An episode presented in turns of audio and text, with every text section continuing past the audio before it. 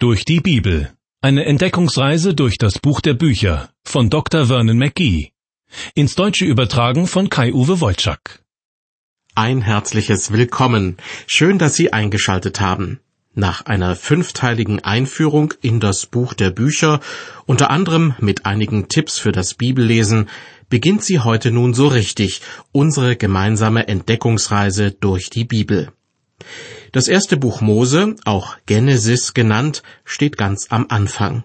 Und weil es darin auch inhaltlich um verschiedene Anfänge geht, wird es auch als das Buch der Anfänge bezeichnet.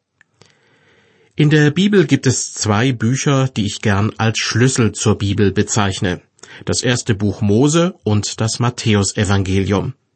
Das erste Buch Mose steht am Anfang des Alten Testaments das Matthäusevangelium am Anfang des Neuen Testaments. Und beide Bücher sind so etwas wie ein Schlüssel zum Verständnis der Heiligen Schrift. In dieser Sendung möchte ich mit Ihnen das erste Buch Mose gewissermaßen aus der Vogelperspektive betrachten. Es geht darum, sich einen groben Überblick zu verschaffen und die großen Zusammenhänge zu verstehen. Bestimmte Dinge sollte man einfach wissen und zur Kenntnis nehmen, weil dieses erste Buch der Bibel für die ganze Bibel von Bedeutung ist. Der Grund dafür? Vieles wird hier zum allerersten Mal genannt, zum Beispiel die Schöpfung, Mann und Frau, die Sünde, der Sabbat, Ehe und Familie, Arbeit, Zivilisation, Kultur, der erste Mord, das Darbringen von Opfern, verschiedene Völker und Sprachen, das Loskaufen von Menschen und die Entstehung der ersten Städte. Auch verschiedene Begriffe und Redewendungen, die in der Bibel immer wieder auftauchen, kommen im ersten Buch Mose zum ersten Mal vor. Zum Beispiel der Begriff Geschlecht. Da heißt es etwa, das sind die Söhne Hams nach ihren Geschlechtern, Sprachen, Ländern und Völkern. Oder dies ist das Geschlecht Isaaks. Es geht also um Verwandtschaftsbeziehungen, um Stammbäume, um ganze Abstammungslinien. Und weil auch wir Mitglieder der großen Menschheitsfamilie sind, finden wir in diesem Buch Informationen über unsere Vorfahren, über die Anfänge unserer Geschichte.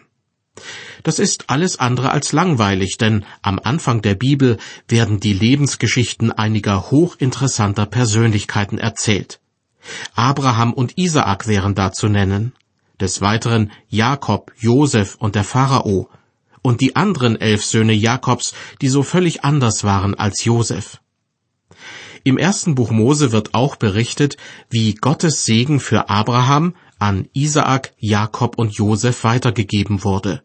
Und nicht nur an sie, sondern auch an Verwandte und an Leute, mit denen sie zu tun hatten, wie etwa an Lot, an den König Abimelech, an Potiphar, den Kämmerer des Pharaos, und sogar an den Pharao selbst.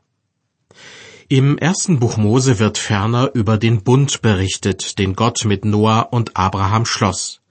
Einigen der Stammväter Israels begegnet Gott persönlich, er zeigt sich ihnen in einer Erscheinung.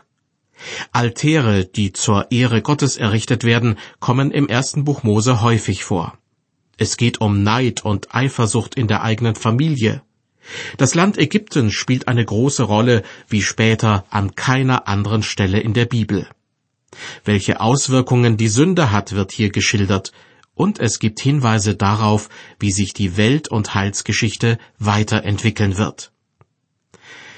Egal mit welchem Teil der Bibel man sich gerade beschäftigt, immer sollte man die ganze Bibel im Blick behalten, das Gesamtzeugnis der Heiligen Schrift, wie es in manchen theologischen Erklärungen heißt.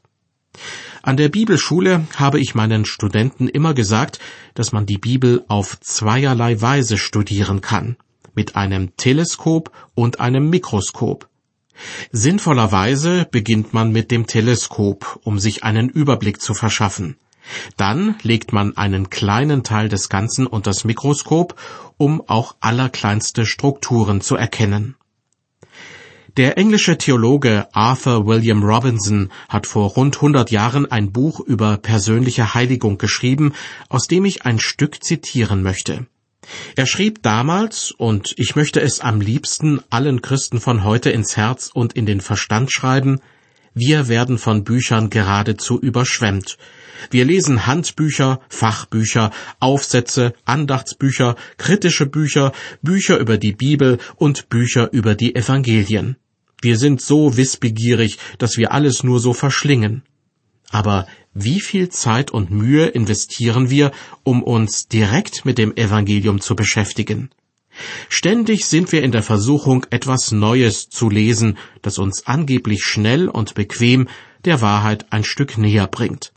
Dabei ist es einfach nur modern, entspricht unserer heutigen Sicht und Denkweise, stimmt mit unserer Art der Bildung überein. Doch was wir auf Anhieb leicht verstehen und erfassen können, schlägt keine Wurzeln in unserem Inneren und bleibt kein dauerhafter Besitz. Danach lohnt es sich nicht zu streben. Umgekehrt haben alle wichtigen Wahrheiten im Leben die Eigenart, dass man sie nicht einfach so ergreifen kann. Ohne Fleiß kein Preis. Wer den Schatz der Gnade Gottes finden und ergreifen möchte, muss so handeln, wie der Kaufmann aus dem Gleichnis Jesu, der nach kostbaren Perlen suchte. Er musste dafür sein ganzes Geschick und seinen Verstand, die ihm als Mensch gegeben sind, einsetzen.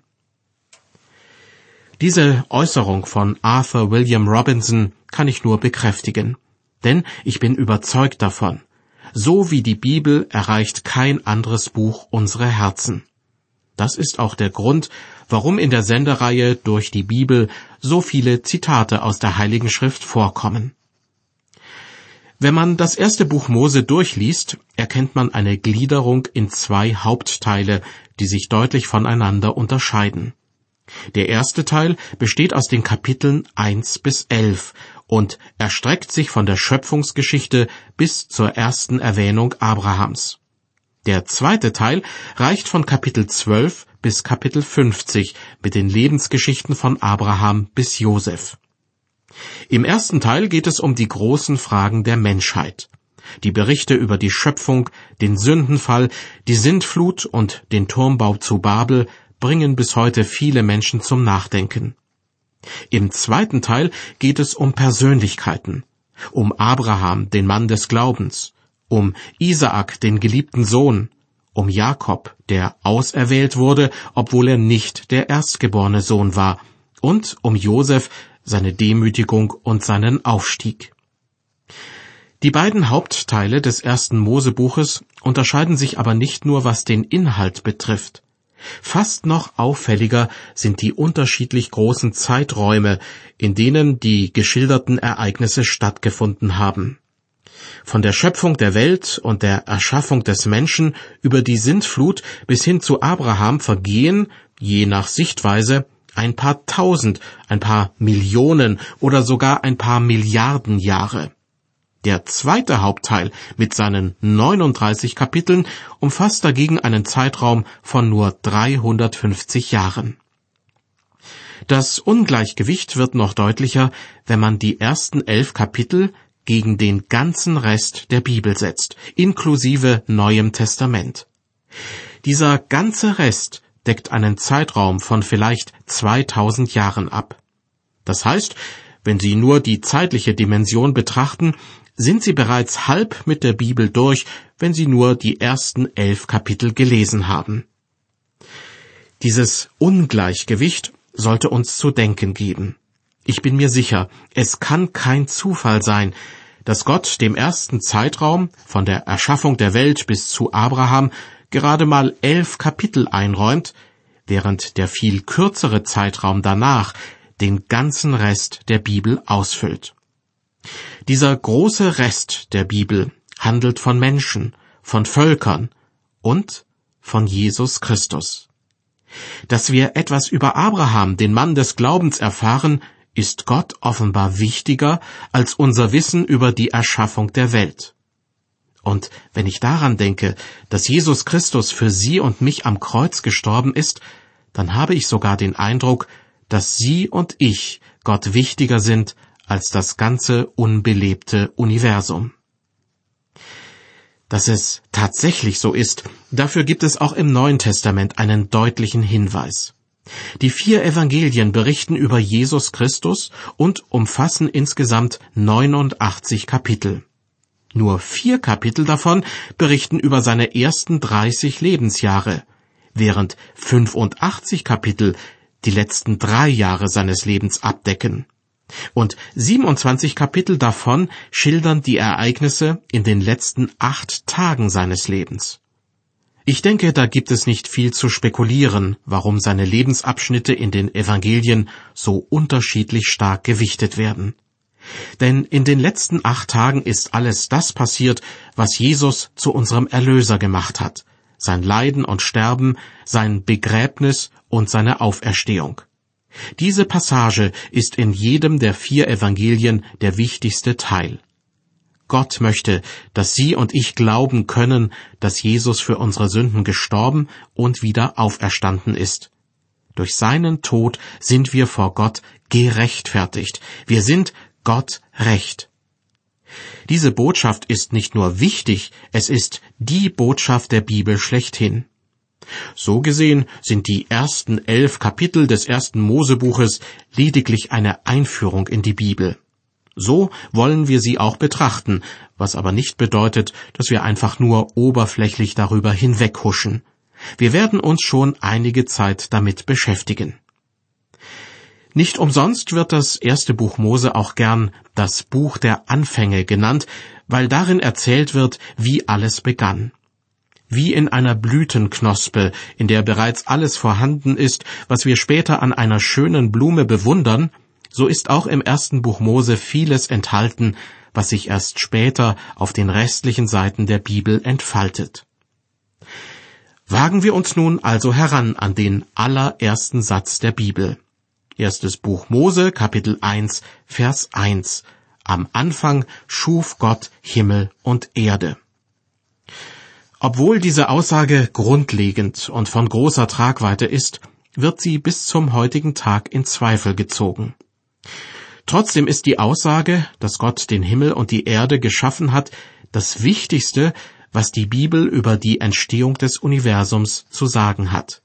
Vielmehr erfahren wir nicht über den Ursprung aller Dinge. Nur über die Erschaffung der Menschen und der Tiere wird später noch ausführlicher berichtet. Von einem leitenden Zeitungsredakteur, der für die Herausgabe eines Lokalteils verantwortlich war, erzählt man sich folgende Geschichte. Eines Abends, als er noch einen Rundgang durch den Verlag machte, bemerkte er, wie einer seiner Leute sich mit einer ellenlangen Geschichte über ein Ereignis abquälte, das er für ziemlich unwichtig hielt. Streichen Sie das Ganze zusammen, riet er seinem Kollegen. Schließlich besteht der Schöpfungsbericht im ersten Buch Mose auch nur aus ein paar kurzen Erläuterungen. Da haben Sie recht, antwortete der Redakteur. Aber wenn der Schöpfungsbericht ein bisschen länger wäre, dann gäbe es nicht so viel Streit darüber. Tja, es ist schon bemerkenswert, dass in der Bibel nicht ausführlicher darüber berichtet wird, wie Gott Himmel und Erde erschaffen hat. Doch stellen wir lieber die Frage, welche Absicht steckt hinter dem biblischen Bericht?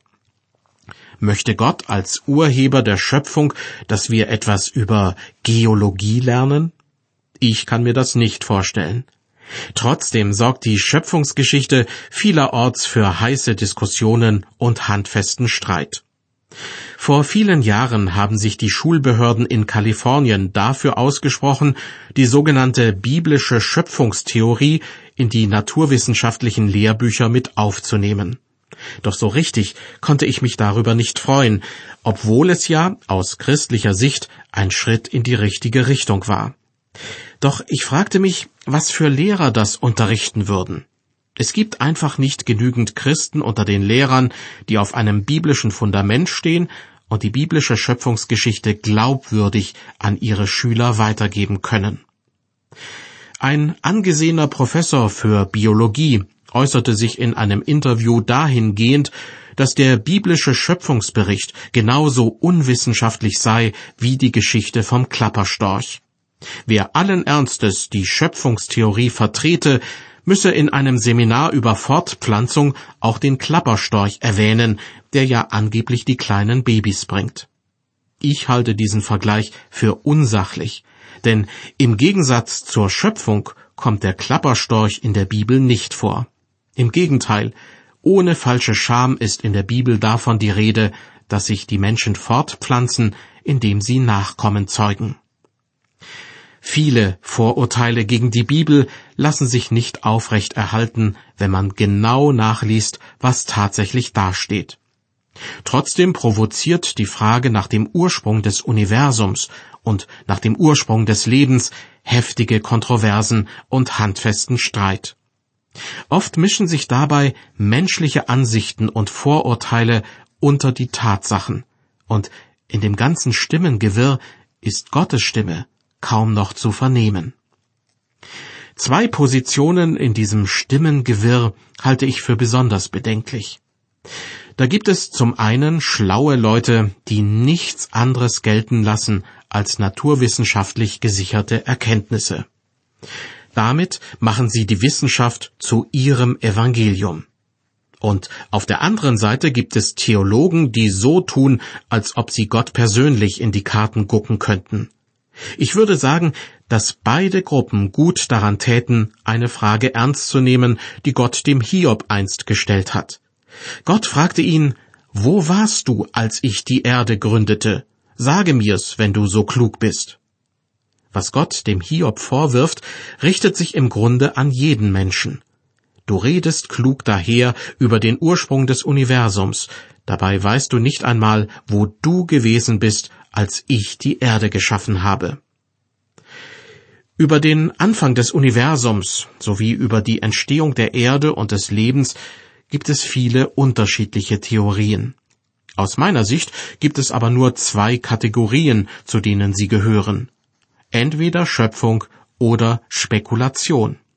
Entweder vertrauen die Menschen darauf, dass Gott die Welt, auf welche Weise auch immer, erschaffen hat, oder sie spekulieren über eine andere Entstehungsgeschichte. Wenn man sich die Evolutionstheorie also die Theorie über die zufällige und allmähliche Entstehung der Lebewesen, ein wenig genauer ansieht, dann stellt man fest, dass es sich in Wirklichkeit um verschiedene Theorien handelt. Abgesehen davon gibt es ernstzunehmende Wissenschaftler, die alle Varianten der Evolutionstheorie völlig ablehnen. Daran kann man erkennen, dass die Evolutionstheorie nicht im strengen Sinne auf naturwissenschaftlichen Erkenntnissen beruhen kann. Das gilt aber auch für den Schöpfungsbericht der Bibel. Ob er wahr oder unwahr ist, lässt sich mit den Mitteln der Wissenschaft nicht beweisen. Es ist vielmehr eine Frage des Glaubens. Interessant, dass Gott ausgerechnet diesen Weg gewählt hat. Es ist eine Frage des Glaubens, ob wir der Bibel vertrauen und Gott als den Schöpfer aller Dinge ansehen. Im Neuen Testament, im Hebräerbrief Kapitel 11 heißt es dazu, es ist aber der Glaube eine feste Zuversicht auf das, was man hofft, und ein Nichtzweifeln an dem, was man nicht sieht. Durch diesen Glauben haben die Vorfahren Gottes Zeugnis empfangen. Durch den Glauben erkennen wir, dass die Welt durch Gottes Wort geschaffen ist, so dass alles, was man sieht, aus nichts geworden ist. Die große Frage der Menschheit, wie aus dem Nichts etwas werden konnte, ist bis auf den heutigen Tag immer noch ungelöst, und es gibt nur zwei Wege, um eine Antwort darauf zu finden. Entweder den Glauben oder Spekulation. Zu spekulieren ist aber, nebenbei gesagt, alles andere als wissenschaftlich. Schauen wir uns doch mal ein paar Theorien über die Entstehung des Universums ein bisschen näher an. Es gibt ja genügend Leute, die den biblischen Schöpfungsbericht ablehnen und fordern, dass wir uns mit der wissenschaftlichen Antwort zufrieden geben sollten. Doch ich frage mich, wie sieht die wissenschaftliche Antwort aus? Über welche Art von Wissenschaft reden wir überhaupt? Bereits im Jahr 1806 stellte der britische Professor Charles Lyell fest, dass es nicht weniger als 80 Theorien zur Geologie gebe, die den Aussagen der Bibel widersprechen. Doch keine dieser Theorien wird heute noch von Wissenschaftlern vertreten. Ich persönlich bin davon überzeugt, dass das erste Buch Mose tatsächlich von Mose verfasst wurde.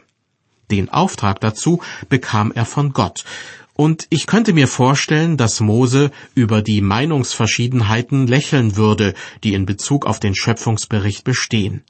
Denn er hatte niemals die Absicht, einen wissenschaftlichen Aufsatz darüber zu schreiben. Der Apostel Paulus weist im zweiten Timotheusbrief darauf hin, mit welcher Absicht die Heilige Schrift verfasst wurde. Er schreibt, denn alle Schrift, von Gott eingegeben, ist Nütze zur Lehre, zur Zurechtweisung, zur Besserung, zur Erziehung in der Gerechtigkeit, dass der Mensch Gottes vollkommen sei, zu allem guten Werk geschickt. Die Bibel wurde also geschrieben, um uns in der Gerechtigkeit zu erziehen und nicht um uns eine Lektion Geologie oder Biologie zu erteilen. Sie wurde geschrieben, um auf die Beziehung zwischen Mensch und Gott hinzuweisen. Die Bibel wurde geschrieben, damit wir erfahren, welche Wünsche Gott an uns hat und was wir tun müssen, um gerettet zu werden. Ja, für den Anfang des ersten Mosebuches könnte man die Überschrift wählen, was muss ich tun, um gerettet zu werden? Angenommen, Gott hätte eine wissenschaftliche Erklärung für die Entstehung des Universums an den Anfang der Bibel gestellt. Wie viele Leute, die zur Zeit Moses lebten, hätten das wohl verstanden? Wie viele Leute würden es heute verstehen? Die Bibel wurde nicht nur für gelehrte Professoren geschrieben, sondern auch für das einfache Volk, egal welchen Alters und in welchem Land die Menschen leben. Nun gibt es verschiedene Vorschläge, wie man sich den Ursprung des Universums vorstellen kann. Das ganze Universum sei nur eine Illusion, behaupten einige, obwohl die Fakten ja eindeutig dagegen sprechen. Nun ja. Andere sind davon überzeugt, dass das Universum spontan aus dem Nichts entstanden sei. In gewisser Weise stimmt das sogar mit den Aussagen der Bibel überein. Doch die Bibel geht einen Schritt weiter, indem sie sagt, dass Gott das Universum in seine Existenz gerufen hat. Er hat es erschaffen. Des Weiteren gibt es die Vermutung, dass das Universum keinen Ursprung hat, sondern schon immer existierte. Ein vierter Vorschlag spielt zwar mit dem Gedanken, dass das Universum erschaffen wurde, aber wer es auf welche Weise und zu welchem Zweck erschaffen hat, Darüber gibt es wiederum zahlreiche und widersprüchliche Theorien.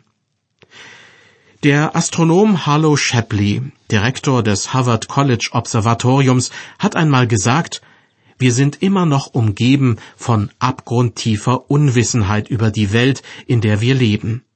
Wir haben im Vergleich zum mutmaßlichen Gesamtumfang des Wissens nur sehr geringe Fortschritte gemacht, die über den Grad von Weisheit hinausgehen, den Tiere in einer langen Phase der Entwicklung erworben haben. Wir fürchten uns freilich nicht mehr vor seltsamem Gequieke im Dunkeln und sind auch nicht völlig abergläubisch, was die Toten betrifft. Bei vielen Gelegenheiten sind wir sogar heldenhaft vernünftig. Trotzdem wissen wir nicht, wie weit das Unbekannte über unser Wissen hinausgeht so der Astronom Harlow Shapley. Damit sagt er im Grunde, dass wir noch völlig im Dunkeln tappen, was den Ursprung der Erde betrifft, auf der wir leben. Die Bibel beginnt mit einem recht kurzen Satz. Am Anfang schuf Gott Himmel und Erde. Ein Satz, der es in sich hat, der manches erklärt, aber auch vieles offen lässt. In der nächsten Ausgabe der Sendereihe Durch die Bibel werden wir uns näher mit diesem Satz beschäftigen. Außerdem geht es um einige Wissenschaftler, die nur allzu gern bewiesen hätten, dass die Erschaffung der Welt ohne Gott vonstatten gegangen ist. Ich bedanke mich bei Ihnen fürs Zuhören und wünsche Ihnen Gottes reichen Segen.